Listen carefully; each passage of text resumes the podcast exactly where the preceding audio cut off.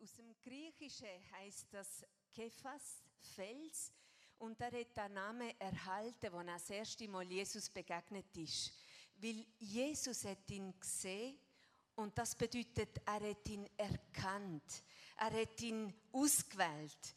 Und der Petrus, das ist so Sonderein, das haben wir heute bei dem Flüsterpost ähm, so noch die Bibelstelle. Er der Messias, der Retter. Du bist Christus, der von Gott gesandte Retter, der Sohn des lebendigen Gottes. Er hat Jesus erkannt. Er ist der lang ersehnte Erretter vom jüdischen Volk. Petrus hat mit seinem Bruder Andreas zusammen geschafft. Ja, sie sind Fischer. Aber das ist damals wirklich existenziell. Wenn sie nicht gefischt haben, dann haben sie nichts gegessen. Petrus gehört zu den drei Aposteln, die am Herrn besonders nahe sind. Und das ist der Petrus, der Johannes und der Jakobus. Oder heute Jonas, der Joel und der Micha und wir andere. Petrus ist temperamentvoll, leidenschaftlich und begeisterungsfähig. Seine Entscheidungen sind wirklich aus ganzem Herzen gegangen. Und er hat manchmal aber, ist er in Gefahr gewesen, dass er entweder zu schnell redet oder zu schnell handelt. Und manchmal war er in einer Ambivalenz drin, ein Zwiespalt zwischen Welle und Vollbringen. Und das zeigt sich ganz eindringlich in der, im Leben von Petrus, wo er so voller Begeisterung gesagt hat, Jesus, ich will immer dein Freund sein, ich will immer da sein. Und nachher ist, sind Schwierigkeiten gekommen und er hat gross versagt und Gott verleugnet. Doch Petrus ist auserwählt in all seiner Schwachheit und Vollkommenheit. In der Apostelgeschichte sehen wir, dass Petrus Leiter geworden ist von einer Gemeinde und er hat die Wahrheit vom Evangelium unerschrocken verkündet. Und gleichzeitig ist der Petrus der, der mutig in neue Wege geht. Gott und Gott vertraut. Zum Beispiel, wo der Geist Gottes ihm sagt, er soll zum Cornelius, ein Heide, und das ist in dieser damaligen Zeit gar nicht so eine einfache Sache. Es hat viel Mut gebraucht, weil zu den Heiden auf Besuch gehen, das ist streng verboten gewesen.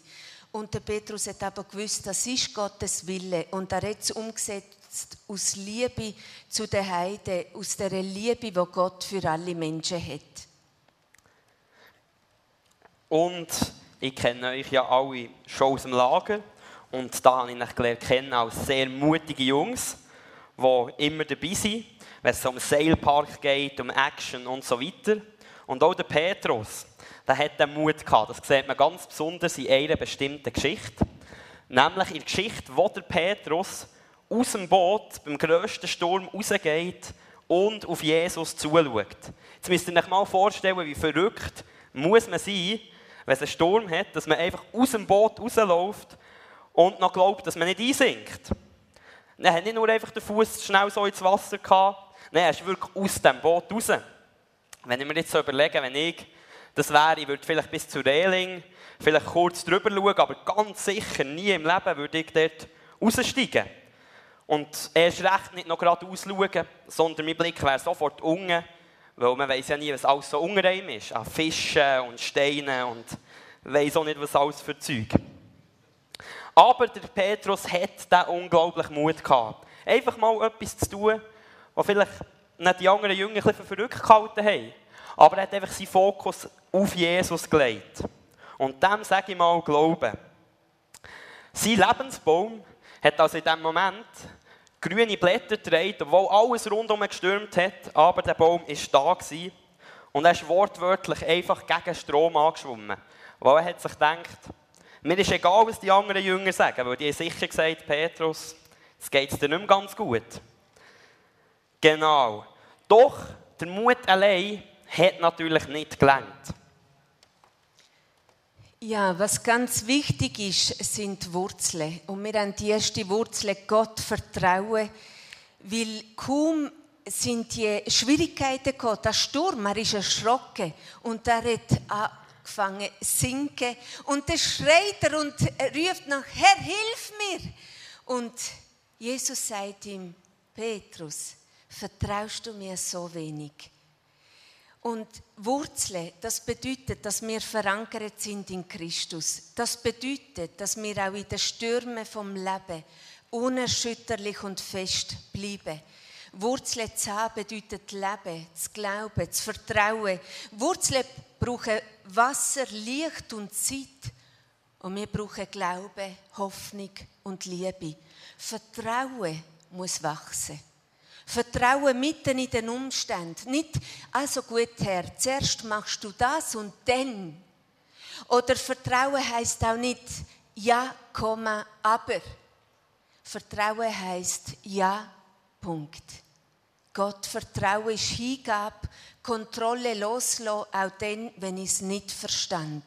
Vertrauen, wenn es ganz anders wird, als wir uns das vorgestellt haben oder gedacht haben, oder wenn es in unseren Augen vielleicht wenig Sinn ergibt. Vertrauen geschieht oft im Verborgenen, ganz unspektakulär, im Stille. Gesegnet ist der Mann, der sich auf den Herrn verlässt und dessen Zuversicht der Herr ist. Der ist wie ein Baum am Wasser gepflanzt, der seine Wurzeln zum Bach hinstreckt. Denn obgleich die Hitze kommt, fürchtet er sich doch nicht, sondern seine Blätter bleiben grün und er sorgt sich nicht, wenn ein dürres Jahr kommt, sondern bringt ohne Aufhören Früchte. Und nebst dieser Wurzeln vom Vertrauen und dem Mut hat Petrus noch eine weitere wichtige Frucht in seinem Leben, nämlich die Hilfe. Und hilfsbereit, das seid ihr alle drei auch, glaube das kann man wirklich sagen. Vielleicht manchmal mehr, vielleicht manchmal weniger. Das können sicher die Eltern am besten bestätigen.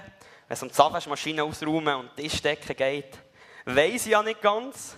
Da kommt vielleicht manchmal nicht die freundlichsten Worte her, sondern kommt man manchmal etwas frecher rüber.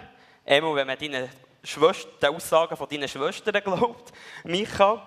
Aber ich selber bin natürlich auch immer nicht mit den freundlichsten Worten dabei gewesen, wenn es um das Abwaschen und so weiter gegangen ist.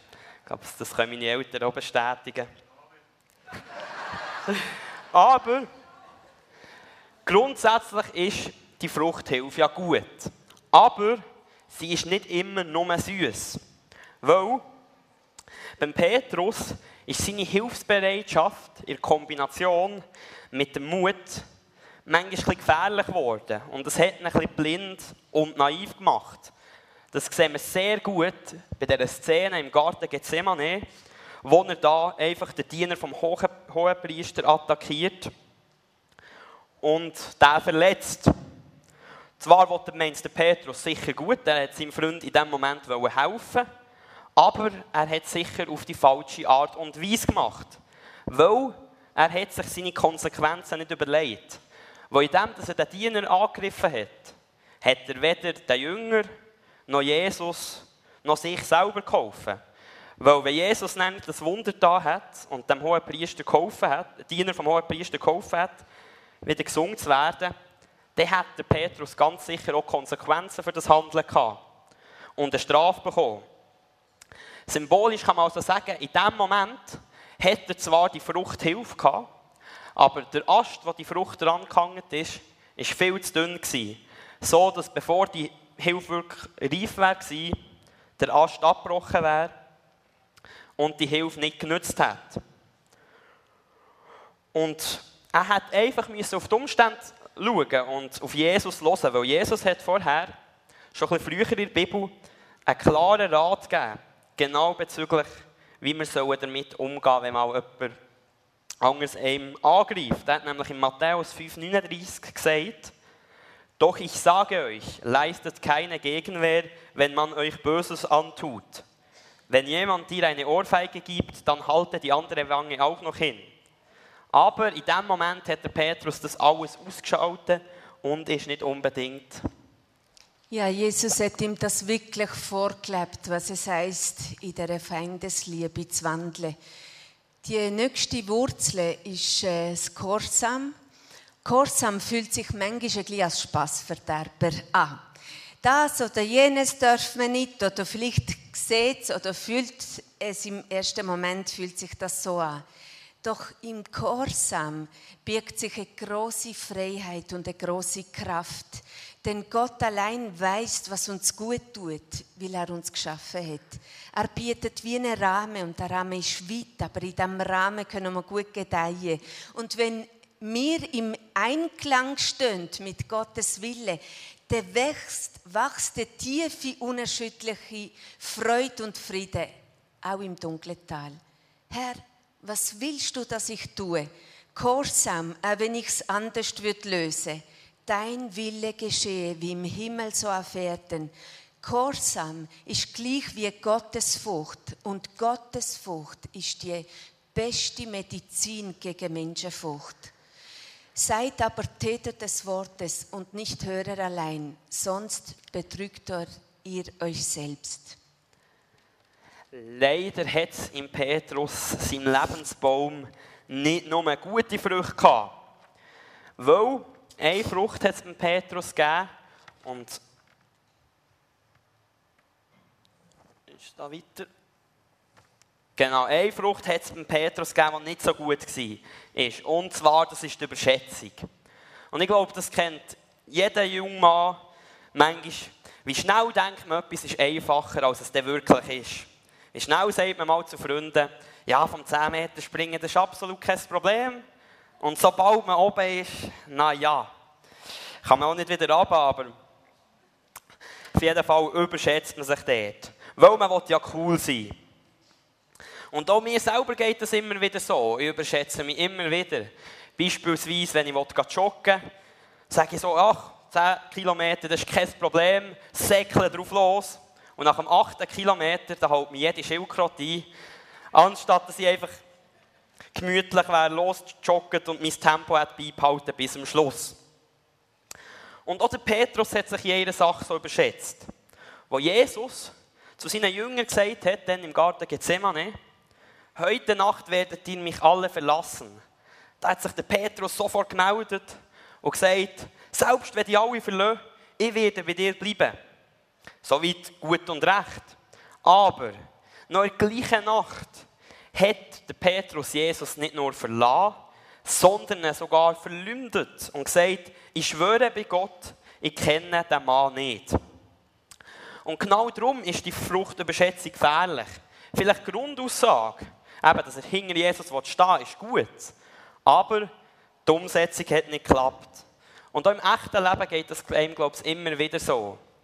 Wie schnell und einfach ist es in der Gemeinde zu sagen, Jesus ist cool und so weiter und der zu preisen. Aber sobald man in Schuh ist oder am Arbeitsplatz, da fällt es einem viel schwieriger. Es ist vor allem auch mir so gegangen, ich hatte das Erlebnis, wo mir sehr, das sehr eindrücklich bewusst ist worden. Weil ich ja letztes Jahr im Militär war. Und dort hatte ich zwei Kollegen. Gehabt. Und wir haben wirklich alles zusammen gemacht. Wir sind zusammen äh, 50 Kilometer gelaufen, sind zusammen auf der Wache und so weiter, stundenlang.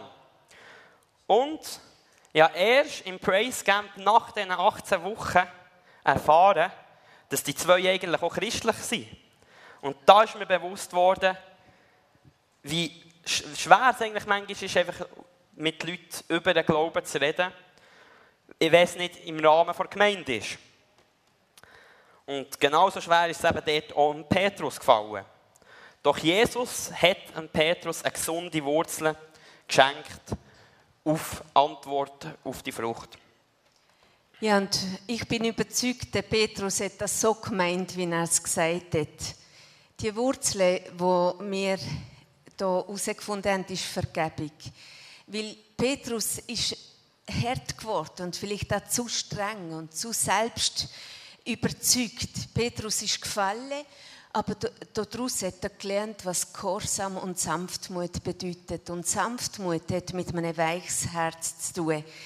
Und in den Worten von Franz von Sales, der gute Hirte muss sich von Schwachheit umgeben wissen. Wer selbst der Buße oder Vergebung bedurfte, gewährt anderen leichter Vergebung. Ja, Jesus vergibt seinen Freund, nachdem er ihn belogen und betrogen hat. Und manchmal gehen wir auch eigene Wege und verlassen äh, bewusst auch Gottes Wege. Doch Gott, der Vater, wartet immer mit offenen Armen auf euch, auf uns alle, dass wir wieder heimkommen. Er verdammt uns nicht, er vergibt uns. Und ich möchte äh, Ziele vom Anthony de Mello euch vorlesen, weil das tut so schön darstellen. Ich hatte ein ziemlich gutes Verhältnis zum Herrn. Ich pflegte ihn, um Dinge zu bitten und mich mit ihm zu unterhalten, ihn zu loben und ihn zu danken. Aber ich hatte stets das unangenehme Gefühl, er wollte mich veranlassen, ihm in die Augen zu sehen. Und ich wollte nicht. Ich redete zwar, blickte aber weg. Und ich wusste warum. Ich hatte Angst, einen Vorwurf dort zu finden, wegen irgendeiner noch nicht bereuten Sünde. Ich dachte, ich würde auf eine Forderung stoßen. Irgendetwas wollte er wohl von mir. Eines Tages fasste ich Mut und blickte ihn an. Da war kein Vorwurf, da war keine Forderung. Die Augen sagten nur, ich liebe dich. Ich blickte lange in diese Augen, forschend blickte ich in sie hinein. Doch die einzige Botschaft lautete, ich liebe dich. Und ich ging hinaus und weinte wie Petrus. Doch nebst all diesen Früchten, die vielleicht ein schwieriger waren und auch all diesen schwierigen Erlebnissen und Momenten in Petrus im Leben, hat es auch ganz, ganz eine süße Frucht gehabt. Nämlich zu feiern. Und diese Frucht hat auch wie alle anderen Früchte in Petrus seinen Lebensbaum gehört. Weil mit Jesus unterwegs sein, das muss nicht immer voller Spannung, Action und anstrengend sein. Nein, man darf einfach auch mal mit Freunden feiern und Jesus ist gerade da auch dabei. Weil Jesus hat mit seinen Jüngern auch immer wieder gefeiert, zum Beispiel bei der Hochzeit von Kanaan, wo der Petrus zwar nicht explizit erwähnt ist, wo man aber annimmt, dass er auch dabei war. Und dort haben sie eben eine richtige Party gefeiert und Jesus hat noch eine grosse Portion Humor bewiesen mit seinem Wasser zu Weinwunder. Interessant ist, dass in der Bibel steht, über das Wunder, durch dieses Wunder in Kanaan, in Galiläa, zeigte Jesus zum ersten Mal seine Herrlichkeit und seine Jünger glaubten an ihn. Das heißt, Jesus hat sein erstes Wunder nicht in einem sehr schwierigen Moment gemacht, sondern beim Feiern. Und er hat das Feiern genutzt, um Grosses zu tun. Und daran sieht man, da bin ich überzeugt, dass Gott will, dass wir Gemeinschaft haben und feiern und auch die schönen Momente im Leben genießen. Und genau das Feiern ist eben wichtig. Und wie ich euch aus dem Praise Camp, aus dem Abschlussabend vom äh, Lageralben kenne, seid ihr, was Feiern betrifft, auch immer gerne dabei. Und das soll unbedingt so bleiben. Das hoffe ich sehr. Und das Feiern schafft zudem noch ganz eine wichtige Wurzel. Die Wurzel der Erinnerung. Lobe den Herrn meine Seele und vergiss nicht, was er dir Gutes getan hat. Ja, das festigt unser Herz. Erinnere, das festigt unser Herz und macht es dankbar. Erinnerung bedeutet nicht, nach hinten zu schauen und nur noch in die Vergangenheit zu leben, so melancholisch, resigniert. Das waren gute Zeiten. Erinnerung gibt Hoffnung und Kraft für Gegenwart und Zukunft. Es haltet daran fest, Jesus Christus ist und bleibt derselbe, heute und für immer. Amen. Und so wünsche ich euch von ganzem, wünschen wir euch von ganzem Herzen, dass ihr die Früchte und Wurzeln wie der Petrus könnt machen und schlagen und euer Baum möglichst viel von den guten Wurzeln kann machen und auch von den guten Früchten trägt. Ja, wir schließen mit dem Psalm 1, gesegnet der Mann, der nah am Wasser steht, er ist wie ein Baum. Amen.